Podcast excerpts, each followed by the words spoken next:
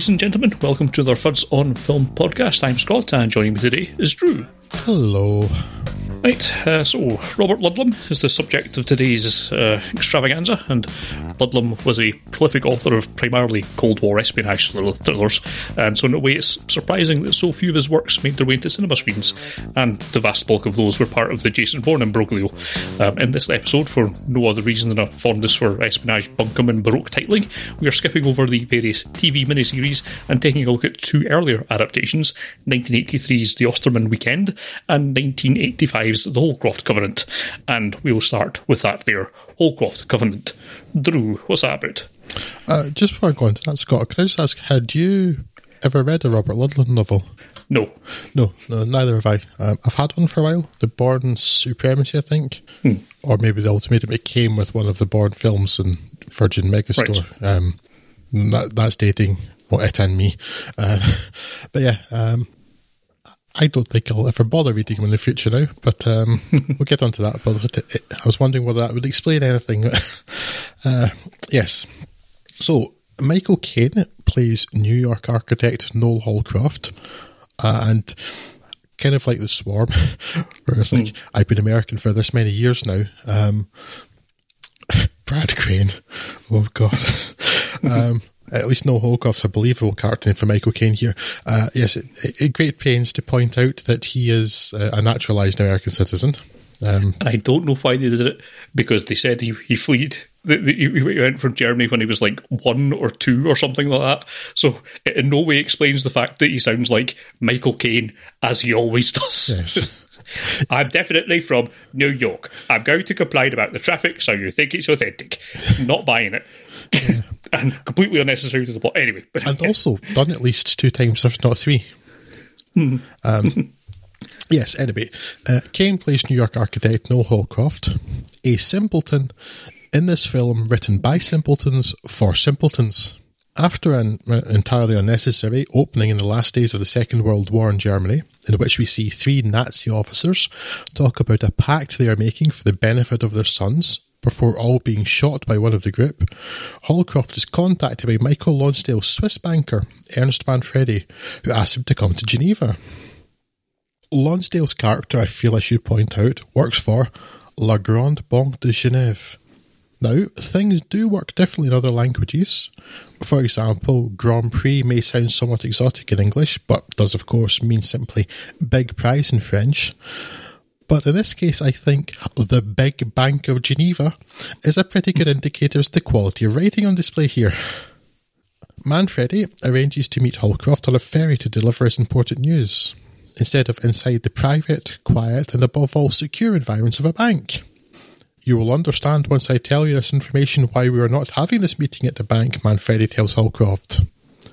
Now, call me a cynic if you must, but is it because it's much harder to have people attempt to assassinate Holcroft immediately after your meeting if it's not if it's in a bank? anyway, immediately after their meeting, some people attempt to assassinate Holcroft. This is foiled by another assassin, this one currently not minded to assassinate Holcroft, though Holcroft himself is oblivious to this because, as I've already stated, Holcroft is a simpleton. The reason for the meeting and the assassination attempt is that Holcroft's father was one of the Nazi officers seen in the opening scene, who apparently had a change of heart and channeled millions of Reichsmarks out of the Wehrmacht into a Swiss bank so that reparations could be made to the Third Reich's victims.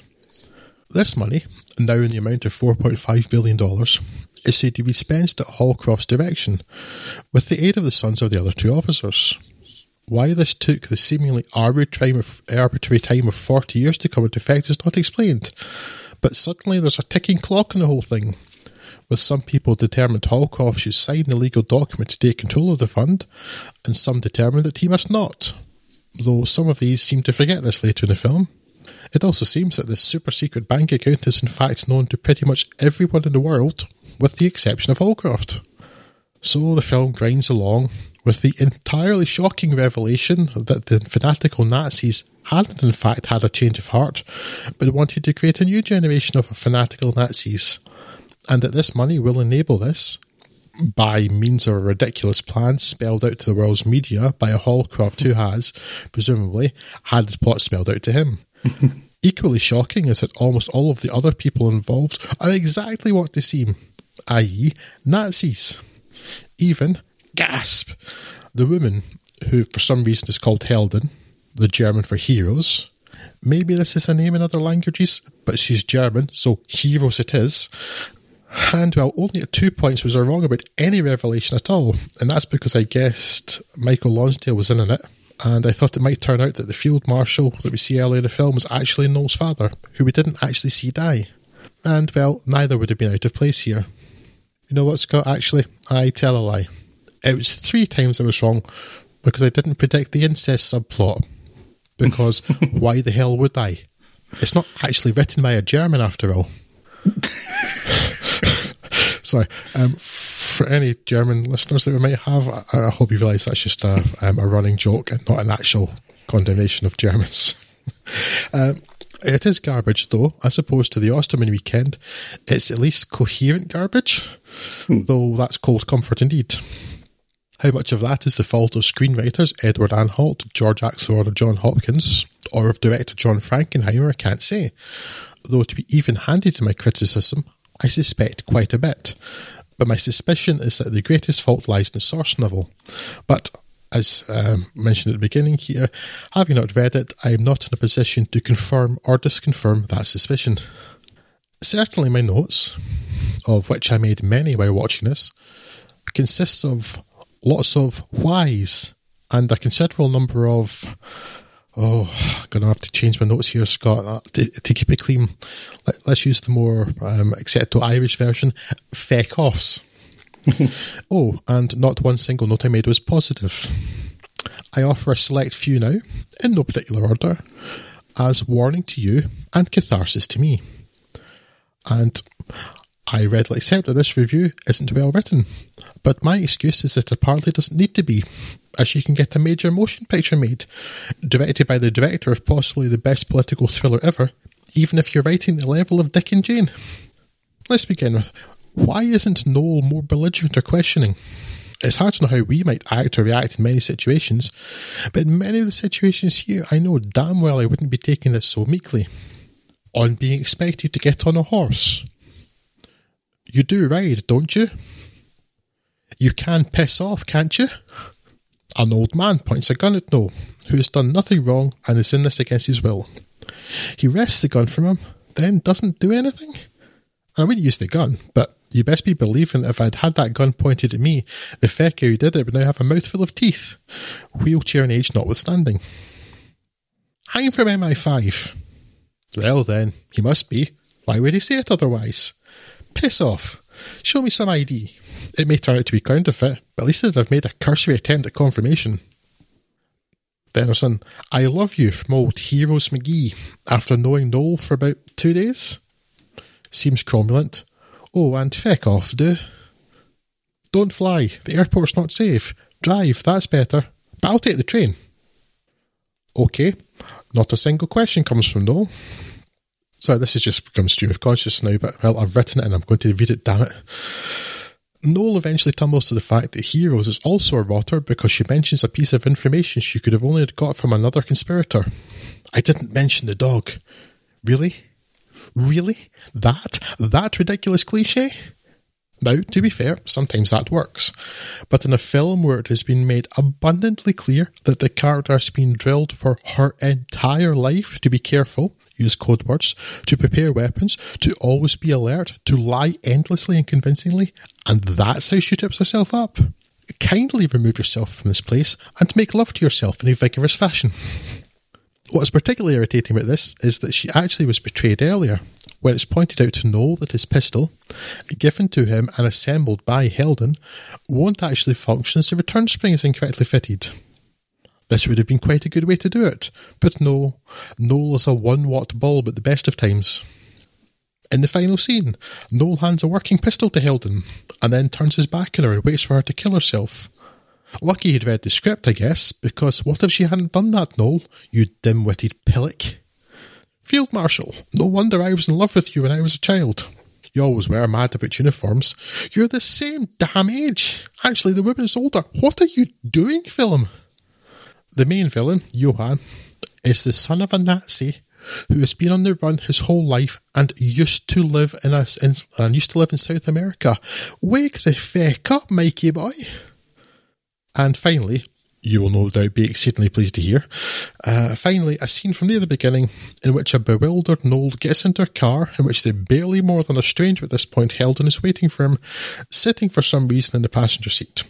Noel informs that he can't drive, to which she responds, Do you realise you're endangering our lives because of your incompetence? Get it up, you. Sideways.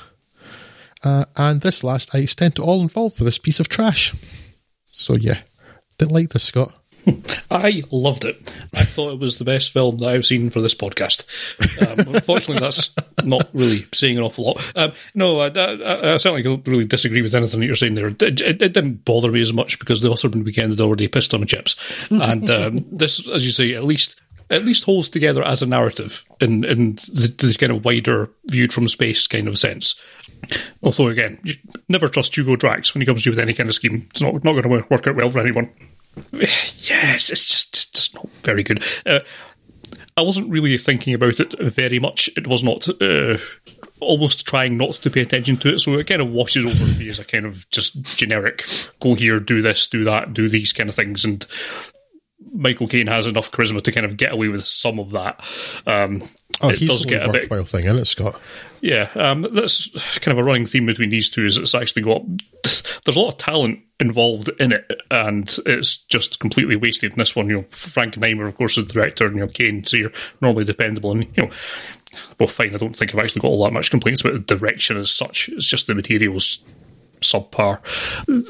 Yeah, it, it doesn't stand up to any scrutiny at all. Uh, I could kind of get behind it with you know Caine's character just being you know Holcroft being you know confused and just swept along with things and kind of going with it for a while.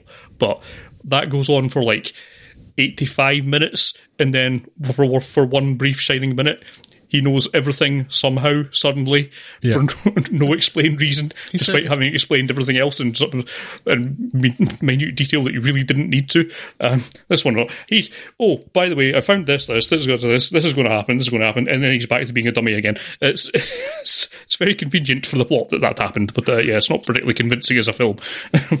yeah, he's got no agency. He's just like yeah. bounced around in it, and but he's apparently got no willpower.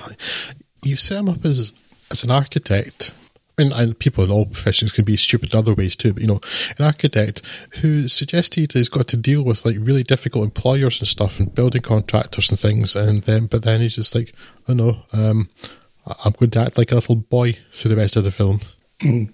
Yes, just because it's convenient, um, and as I say, he could have got away with that for a little while, just out of general shock and just going along with it. But yeah, he, he, he just does not establish much of a character for himself at all, which is a shame because it's Michael Caine. You know, um, you could you could normally get some interesting things out of him, but yeah, not not really disinterested. It, it didn't offend me uh, the same way it did you, but certainly I would never recommend anyone watch it. It's not particularly uh, good um, for this kind of thing. I mean, I suppose you can kind of see a bit of the kind of kind of similarity between it and what the Bourne films did, but the Bourne films did it much, much, much better. Um, plainly, whether they've either worked off a better book of Ludlum's or uh, have edited it down to the bits that actually worked. Yeah. Um, yeah, I mean, it's, it's, the same sort of, you know, go go here, uncover this thing, go there, go uncover that thing, go here, uncover that thing, and globe trotting and all that kind of stuff with chase scenes and all this. The, the general structure is the same, but the quality is so much different. Um, yeah, uh, sadly, not not one that is uh, worth excavating from the archives. Yeah, I did um, the the Bourne Identity and the Bourne films in particular were in my head, and it, did make me wonder, um, given that both of these are such stinking tollies of films. Um, whether like you know it was a case of like the, the the source novel is not good, but like somebody's found a, a good idea in it and then expanded on mm. that.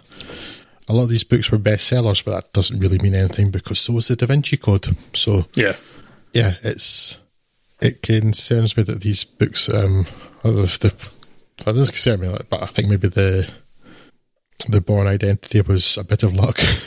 Yes. Um, I mean, because there's sort of vaguely interesting ideas in here. There's like, I mean, other, other films have um, done sort of similar, not clear, but kind of like kind of some of the ideas have like resonance in other films, like The Boys from Brazil. And what this actually made me remind uh, reminded me a lot of was um, the Odessa file. Yeah, yeah, but that's considerably better than this. Yes, considerably better. Yeah, honestly, just, this was a miserable watch, but again, it, it was coherently miserable. Yes, I'm not sure if that's better or worse. Um, I didn't enjoy it more than the other film, but I disenjoyed it less. um, and yeah, honestly, there was only one point in the entire film where I had any sort of entertainment at all, and it was entirely unrelated to the film. But uh, I'm going to mention it here just because it amused me. Um, I, you know, Scott, that I will often, as I say, uh, you know, as I say, no, I, I, have done it for quite a few years now, but very often have Spanish subtitles when I enter them watch and just kind of. Mm. Um, that was always the idea was to brush up my Spanish and stuff and help my translation. And then as I got better at Spanish, I, I was quite amused at like like interested in the kind of like if you've got like idioms and stuff, how you translate them to another language. You just do it directly, or is it like a figure of speech and stuff? Mm-hmm. And then I'm getting better. Like so, you can tell whether someone has done it by ear generally, where like you work out what they probably misheard something as, or whether it was done from a script. Mm. In this case, this was clearly done by ear, but I'm, again, I, was going to debate because it, it amused me so much, and I, I couldn't work out what it could possibly um, have been misheard as. In the the scene where he has to convince the field marshal that he's um, that he's not a Nazi, which he does um, by saying, "I'm not a Nazi." okay, then Michael Caine delivers the line. Neither am I going to f- uh, finance a redesigned Edsel. Okay, right? Mm. Which was translated to Spanish as Neither am I going to finance any porno film. um, and unlike anything else in the film, that provided me a good couple of minutes of entertainment trying to work out what the hell that was meant to have been misheard as. Yes. I have no point there. Um, but just, you know, I, I just I hated this. So why I went on that kind of screwed up all the stuff that bothered me because I wanted to get it out. And the, I think the most frustrating thing is this is from the director of The Manchurian Candidate. Yeah. This is one of so I was referring to when I said possibly the best mm-hmm. political thriller ever made. Uh, certainly one of it. Whether you can any pick any particular one that's the best of anything, but and then I mean, it's not even like it was the the end of his career and you know he'd kind of lost the touch on it because this is like a decade before he made Ronin, which is excellent. As we discussed mm-hmm. quite recently. Uh, so there's quite a lot of talent potentially going on here, but it's just completely uh, squandered. And Michael Lonsdale squanders, he almost always is.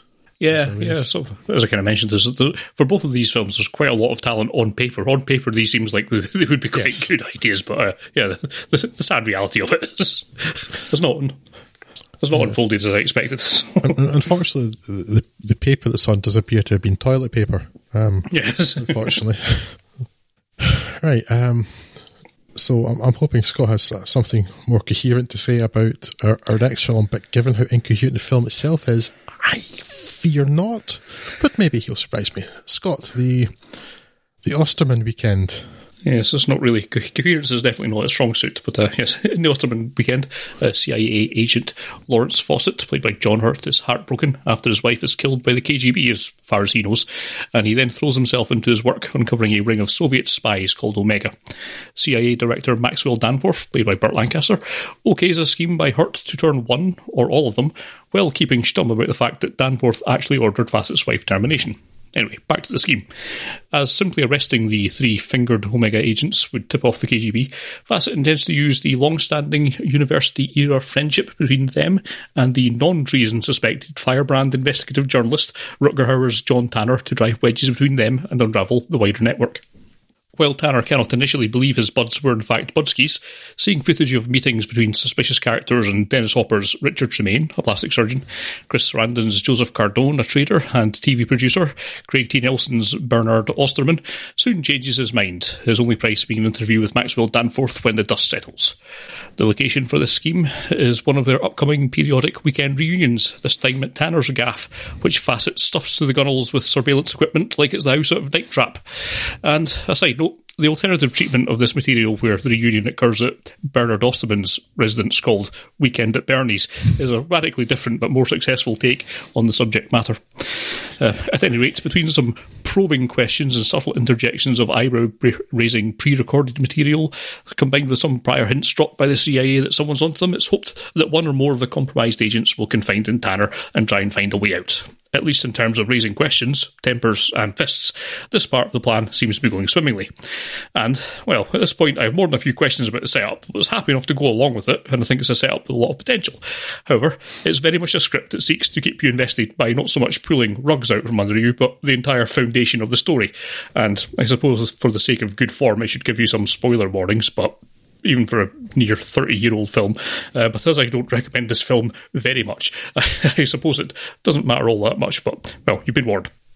See, turns out that Fawcett had indeed figured out that Danforth is responsible for his wife's death and has concocted what has to be cinema's most needlessly elaborate, resource intensive, obviously prone to failure, could not work in a billion years across a billion multiverses scheme to get revenge, I think, by forcing Tanner to expose Danforth by holding Tanner's wife and kids hostage, which seems to have been something that Fawcett could have simply done at any point by just giving Tanner an interview, which it turns out he also does. So, what the hell the point of any of the last 90 minutes of film is, is a complete mystery to me. And from having a poke around, it was also to audiences at the time, and also to the screenwriters, and the actors, and the director. At least I'm in good company.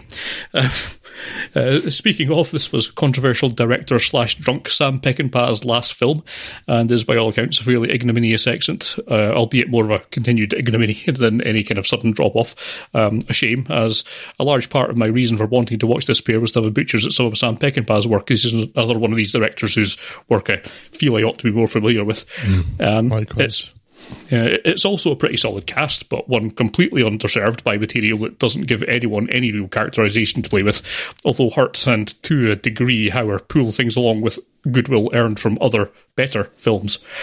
There's other avenues for criticism, an awful lot of them, uh, like some overall flat direction and some surely dated at the time attitudes to gratuitous female, naturally, nudity. But the very massive problem of a plot that cannot stop making you ask, but why every two minutes past the half hour mark. It doesn't really need much of a further examination. Uh, I suppose I should say, partly because of this baffling plotting, I didn't actually hate watching the Osterman Weekend, but in a kind of train wreck sort of way, and I do not for one second recommend anyone seek it out. Yeah, another kind of wild waste of potential, and quite what any of it is. I mean, this is one where I, I do kind of want to read the book because how on earth is this plot supposed to make any sort of sense? It's it, it, goes off the rails so far. I don't even know if there were rails anymore. You know, the, the, whole ending of it is just weird and baffling. And yeah, it just the setup I could go with. Then everything from about uh, what's it, about half an hour, forty minutes in, just makes no sense at all, and um, seems to have been just done out of a kind of random twist generator. Yeah, a real waste of a film. Um, definitely don't watch it. No good at all. um, I mean, it, it's definitely worse than uh, the Holcroft Covenant, but it's less mundanely bad. Yes. So yeah, there, there is that kind of absolute car crash nature of it. Yeah. Um, likewise, Scott, I, mean, I saw it with Sam Peckinpah. I was quite interested. I don't think I've actually seen anything of his. No, I, um, I, guess like me, you bought Straw Dogs about twenty years ago now, and it's been sat on a shelf. Um, yeah, that and the Wild Bunch. Yeah, yeah. Um, but kind of one of those people I've been aware of quite a bit, um, and kind of yeah, wanted to visit at some point, and like this is putting mm-hmm. me right off of it. Absolutely, um, yeah. Because this is not like someone like Frankenheimer who's having an off day. This is like for Peckinpah's last film, and it's appalling. It's like, oh, really? Mm. Um, it's just, yeah, it's nonsensical. Yeah, absolutely. What what is any of this about? Um, but honestly, I mean, everything about it's bad. the acting is particularly poor, and that, that's got to be down to the direction that it's so universally bad. Um, yeah. Can you think of a less impactful Dennis Hopper performance? Hopper normally gets the most out of everything. He's he's normally dependably mental, but he's he's a non-entity in this film. It's, it's really strange. I don't know. Um, well, apparently, a lot of people um, they again have agreed to be cast in this merely because they wanted to work with Peckinpah. Yeah, probably of, reduce rates and stuff. Yeah, yeah, idle curiosity, I guess, more than anything else, because it's certainly not because of the, the opportunities that the script and the character has, has given them. Not at all. Yeah, remember you saying that he, this is kind of a, an anonymous Dennis Hopper performance, and you're right. And I, mean, I didn't think I could find anything positive in this film, Scott. So there's that. Thanks. Yeah, but I mean, actually, this film like it might fit his his particular brand of crazy, but no, he, he he's a man with a jumper on at some point, I guess. Yeah. So uh, yeah, but uh, I think the worst acting is Craig T. Nelson, who through the entire film is acting like he's concussed. it's really weird. But I do like his defining character trait is knows karate. Brilliant. No, no. Look, his defining character trait is not just that he knows karate; it's that when called on to use that karate in the fight in the woods at the end, or the sound effects they use suggest that he's actually a bear.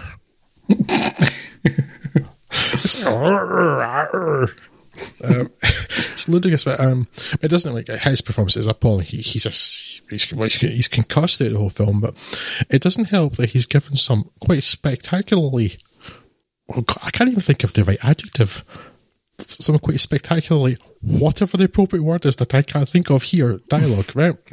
He arrives at the the Tanner's house, Rutger Hauer's house.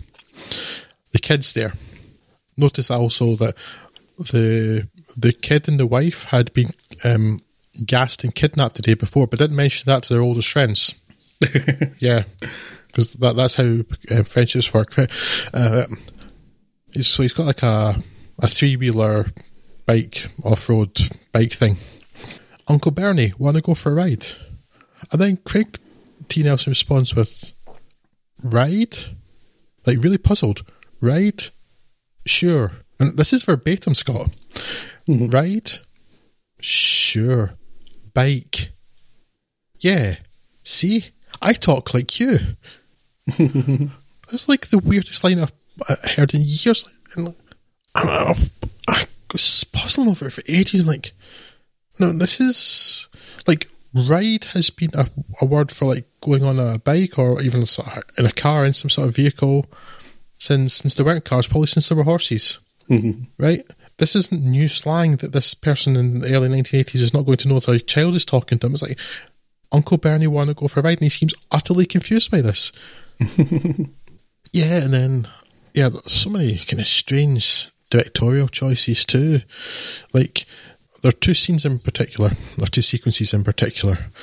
A fight in the kitchen at the end, and the car chase near the beginning, where there's just like random slow mo for reasons. like, car with family in it, full speed. Car with Rutger Hauer, slow mo car with family in it, full speed. Car with Rutger Hauer going around the corner in slow mo. Car with family, full speed. Rutger Hauer's car, full speed. And then just like kind of switched around like that. It doesn't seem to be providing any emotion, any idea of threat or interest or anything or speed even. It's like just randomly do it. Then it happens at the end. Like a couple of times, Rutger Hauer was thrown across the table by Craig T. Nelson, and, and a couple of times it's in slow motion. A couple of times it isn't. right this Peckinpah pack guy's a hack. Yes, this mm. what this film's telling me. I mean, there, there are other kind of more minor issues like seeing the same close up of a suppressed automatic rifle and its laser sight, exactly the same shot, at least three, if not four or five times. That's maybe just like they needed that shot to make that scene kind of work and they had to reuse it because the, the end was recut and reshot, I think it's at some point. Yeah that's more mechanical. I'll let that slide, even though it's like really noticeable. Uh, but it's all the rest of it. Like it doesn't make a lick of sense. Things like there's footage shown of Bernie meeting with some person who's trying to incriminate him. Like, we want you to go and do this work. You only see the back of this person, but it's clearly John Hurt doing an, um, a Russian accent yeah. because it's John Hurt. It's an incredibly distinctive voice. Yes. Then, then he sees this same person on television later and doesn't recognise him. Convenient, I guess. And then, yeah, it's like people not acting like people. Like nobody reacts to TV coming on on its own. Yeah. Uh, and also, there's supposed to be these friends that have been friends for decades and stuff, and there's absolutely no chemistry between them at all. Yes, they all instantly hate each other. Yeah, I didn't It's very this. strange. That's not how friendships work. You know, it's like there was yeah, there was absolutely not a believable a dynamic there at all. and then it, it doesn't help. I mean, it turns out actually that it's supposed to have been fake, but there's a point where you see a severed dog's head in the fridge, Yes. and I, I, I actually I laughed. I laughed Quite a lot. like a drain. I was cackling when I saw that because it was so bad. Um, and then it turns out it's it's meant to be a fake and a bad fake, but still, that's clearly not the effect they're going for. Yes, Um, and and also the presence of it made no sense whatsoever for any plan what's going on at all.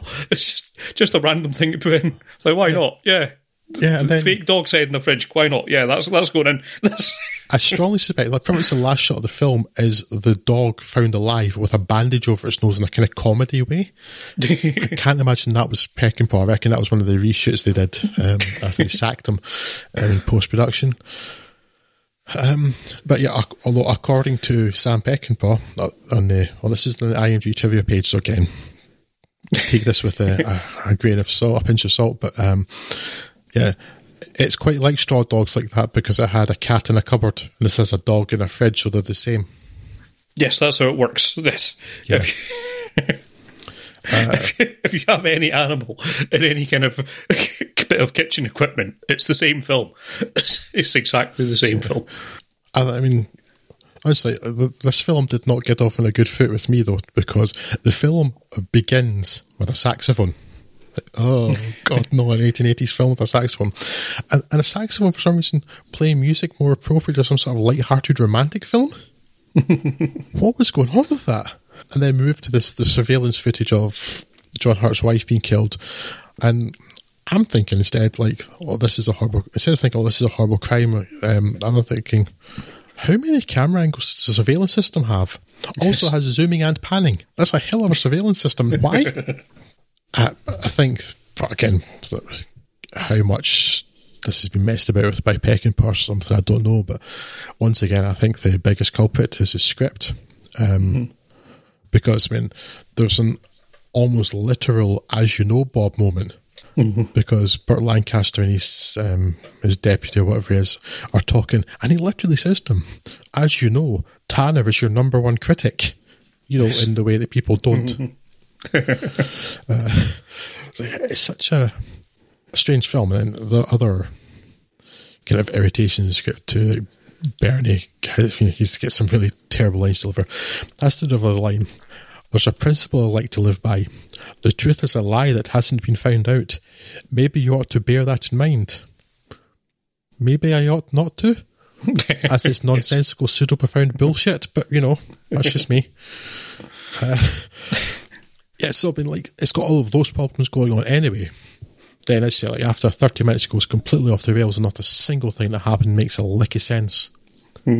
Right. I mean, even if you assume that, I don't know why he just didn't kill him. I guess he wanted to embarrass him, but, um, you know, life experience ought to tell you that, you know, politicians quite often just don't have any sense of shame at all, and it's not necessarily going to affect him. Yeah. I guess he's not a politician, but wants to be. But anyway, uh, um, if you accept some things, it suggests that, that John Hurt's plan was to get him to go on TV and be humiliated and exposed as a murderer or someone who sanctions murder um, on Who would have thought? Who would have thought that the head of the CIA would sanction murders? I, know. imagine how appalling people would be if they found that out. That fact that everyone has known for decades. Yes. Uh, If, if they found that out, how shocked would they be? What a bad plan. yeah. But assuming that's his, his end goal, which it seems to be, yeah. um, as best as we can gather from, Yeah. from the evidence in front of us, yes. But, but but that being his plan requires Tanner being alive. but John Hurt specifically deliberately and multiple times, repeatedly tries to have Tanner killed. Yes, yes, yes. It doesn't make any sense. um, and then the end seems to come from a different film altogether because suddenly it's suggesting that it's about I don't know how TV warps your perception or something, and and like, but, but that, that, that's not what the rest of the film's about. As much yes. as I can guess what the rest of the film's about, where did that come from? Why is this from a different film? Yes. Where does this point suddenly come from? And also, it makes no sense. Mm-hmm. It's again, it actually passed more quickly, um, even though being very slightly longer. It passed more quickly mm-hmm. by watching it than the the Holcroft Covenant. Again, I think because that was just conventionally rubbish. Whereas mm. this is mental and rubbish. Yes, yes. It makes not a lick of sense. Yes, it's, very much cross between an espionage film and a fever dream. um, it's, it is nuts. Um, it, there is some value to be had in kind of watching it almost as a B movie and trying to work out what on earth the, the thought process behind any of this was. It's like, who, what, why were they writing this? How did this get made? Um, but yeah, it, it is definitely not a film that is worth recommending even on that basis. Um, no, just uh, Fortunately, bit of a waste of time. Zero for two in this episode, but ah well. C'est la. You, you miss 100% of the shots you don't take, so. also, just again, assuming that this is a, an accurate piece of information on IMDb's trivia pages, but here's why you shouldn't listen to, to actors. While they have entertained me a lot, and some are kind of more intelligent than others, these people play Let's Pretend for a living, and that's great good on them. If they can get a job doing that and they do something that entertains me or makes me feel something, that's great. I love film, obviously, mm. right? but actors are, are very tiresome people. Chris Sarandon's wife was pregnant throughout the filming of this movie. He said that the added tension provided his character with a little more depth. No. No. That's a lie. Yes. That's also, the truth that has not been found out yet. Yes. Also, that nice callback. That that that's suggesting also that he has a character. Yes, and his character is slightly angry. That's that's the entire depth of his character for no particularly well explained reason. He's just a bit angry. Okay. Yes. cool. Cool story, bro. yeah. Um. So absolute garbage. Avoid. Yes, well, that will wrap us up for today. If you'd like to get in touch with us and explain any of the plots of this to us, then please do. Uh, you can do so on uh, email at podcast at fudsonfilm.com or on facebook.com slash fudsonfilm or on Twitter at fudsonfilm. And until next time, take care of yourself and each other. I'll wish you goodbye, and Drew might do too, if he feels like it. I'm not going to pressure him into it or anything. I think you make me feel bad about doing it for some reason. yeah, fare thee well, folks.